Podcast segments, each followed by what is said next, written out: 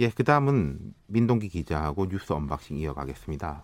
방금 이제 우리 이야기했는데 비가 많이 왔어요. 네. 강원 철원 지역 중심으로. 강원 지역 등에서는 최대 670mm의 폭우가 닷새째 이어졌고요. 어제 오후에 한탄천이 범람을 했습니다. 소양강댐을 포함한 한강수계 14개 댐이 모두 방류가 됐는데 한탄천이 범람한 게 99년 이후 처음이라고 아, 하거든요. 그러니까 예. 굉장히 비가 많이 왔고요. 출근할 때 보니까 저 여의도로 올 때 보니까 이 올림픽대로 이런 거를 다 막아놨더라고요. 그러니까요. 예, 예. 굉장히 출근하실 때 오늘 좀 예, 가급적 지하철 타시는 게, 그렇습니다. 예, 좋을 예. 것 같아요. 그리고 지금 중부 지역 집정인 집중인데 그러니까 북한의 남쪽 우리 이제 휴전소 위쪽도 비가 많이 오잖아요. 네. 북한의 환강댐 방류 소식도 들리대요. 이게 이제 통보 없이 방류를 네. 해서 좀 논란이 좀 되고 있고요. 특히 임진강 수위가 급격히 올라가면서 인근 주민들도 긴급 대피에 나선 그런 상황입니다. 문제는 오늘 다시 전국 대부분 지역에 비가 내릴 것으로 예보가 됐고요. 네. 내일까지 예상 강수량이 뭐 최대 한 300mm 이상 내리는 곳도 있다. 와. 이렇게 지금 전망이 되고 있습니다. 특히 서울과 경기 충청 지방에 100에서 200mm 가량 이렇게 전망이 되고 있는데요. 아무래도 좀 이 계속되는 장맛비와 불어난 물 그리고 집안 약화 등으로 추가 피해가 우려가 되고 있는 상황이고요. 정부가 오늘 뭐 경기와 충청 비 피해 지역을 특별 재난 지역으로 또 선포할 예정이라고 합니다. 예, 이제 그다음 사회 소식 좀 넘어가 보면은 채널 A 전 기자 강요 미수 혐의로 기소됐죠. 네. 그리고 이제 공소장에 한동훈 검사장 공모가 적시 안 됐다. 이게 이제 화제더라고요. 그러니까 검은 유착 의혹을 검찰이 수사를 지금까지 해왔었는데요. 네.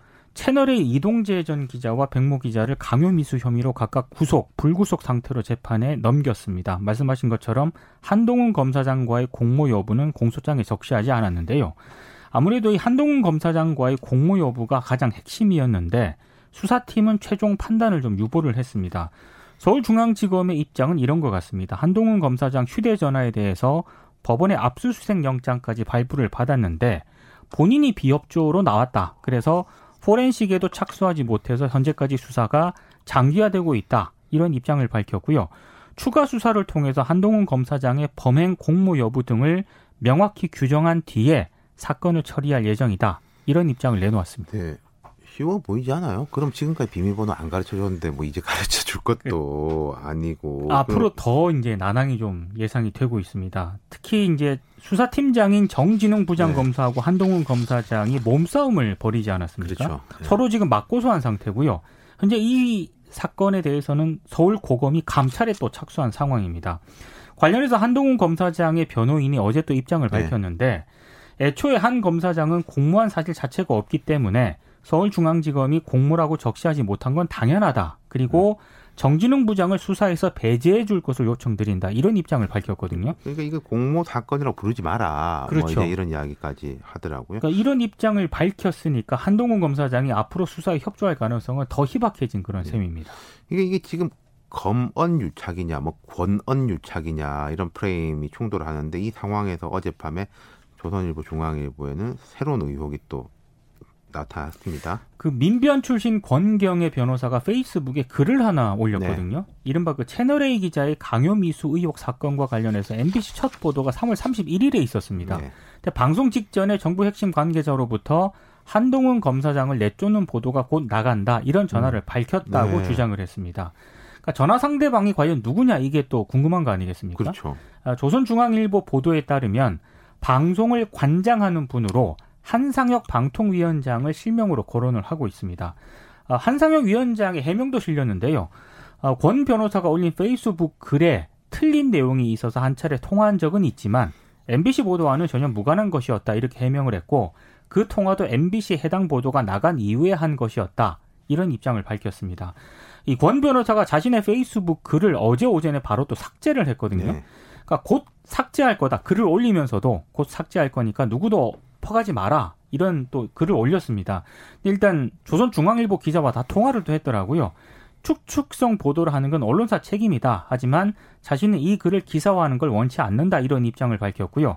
조선중앙일보는 워낙 그 권 변호사 글이 공익 목적으로 보도할 가치가 있다고 판단해서 기사를 싣는다. 또 이런 입장을 네, 밝혔습니다. 아침에는 다른 언론들도 이게 받고 있는 것 같은데 좀 커질 것 같고 네. 그다음 아까 제가 이제 말씀드렸지만은 유호정 의원 복장 논란. 예. 이 원래 지난 4일 그 국회 본회의장에 원피스를 입고 검은 운동화를 신은 채 참석을 했거든요. 네. 근데 당일에는 별 논란이 벌어지지 않았습니다. 그러니까요. 어, 일부 이제 일부 언론이 이 모습을 사진으로 찍어서 이제 이게 커뮤니티 등에 올라가면서 네. 논란이 좀 벌어졌는데요. 저는 솔직히 왜 논란인지 잘 모르겠습니다. 제가 2003년 예. 유시민 의원 이야기 많이 나오지 않습니까? 네. 그때는 국회에서 의원들이 난리였어요. 그렇습니다. 이번에는 의원들이 뭐 속으로는 무슨 생각하는지 모르겠는데 네. 의원들은 가만히 있고 이제 온라인에서 이제 뭐 논란이 커지네요. 그 그러니까 유시민 의원 복장 논란하고 좀 다르다라는 얘기도 네. 나옵니다. 이게 왜냐하면 지금 여성 차별적 시각을 좀 담고 그렇습니까. 있는 데다가 성희롱성 글들이 워낙 네. 많기 때문에요. 조혜민 정의당 대변인이 어제 브리핑을 가졌는데 여성 의원은 바지를 입었다는 이유로 또 화려한 옷차림을 선택했다는 이유만으로 구설에 오른다.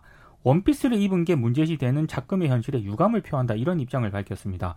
그리고 국회의원의 복장 규정이 있지 않습니까? 네. 이거 따로 없습니다. 그렇죠. 국회법 25조를 보면 의원은 의원으로서의 품위를 유지하여야 한다 이렇게 포괄적으로 규정을 하고 있는데 원피스를 입고 또 국회 가는 게 왜 논란이 되는지 이호정 의원이 모르겠습니다. 그 전날에 네. 그 청년 모임이 있었다고 예, 해요. 예, 거기서 예. 입고 온 옷을 청년들한테 내가 내일도 똑같이 입고 나가겠다라고 네. 해서 약속을 지켰다고 그 모임에 같이 있었던 더불어민주당 유호정 의원이 이야기하면서 좀 응원 민주당의 좀 젊은 여성 의원들이 유호정 의원을 응원하는 모습들이 좀 보이더라고요. 고민정 의원도 그렇고. 고민정 의원도 네. 이제 이 과도한 입은 옷 때문에 과도한 비난을 받는 것에 도, 동의할 수 없다 이런 글을 또 페이스북에 썼고요. 네. 오히려 국회의 과도한 엄숙주의와 권위주의를 깨준 것에 대해서 음. 감사한 마음을 전한다라는 입장을 밝혔습니다.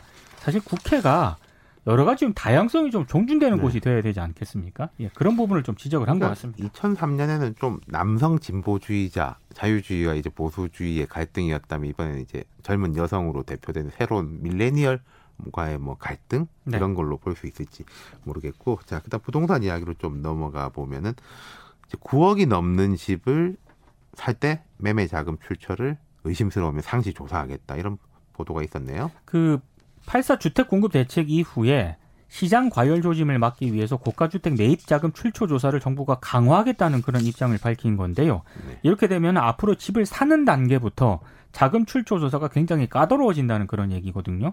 어, 좀 단속에 좀 후속 조처에 나서는 그런 상황입니다.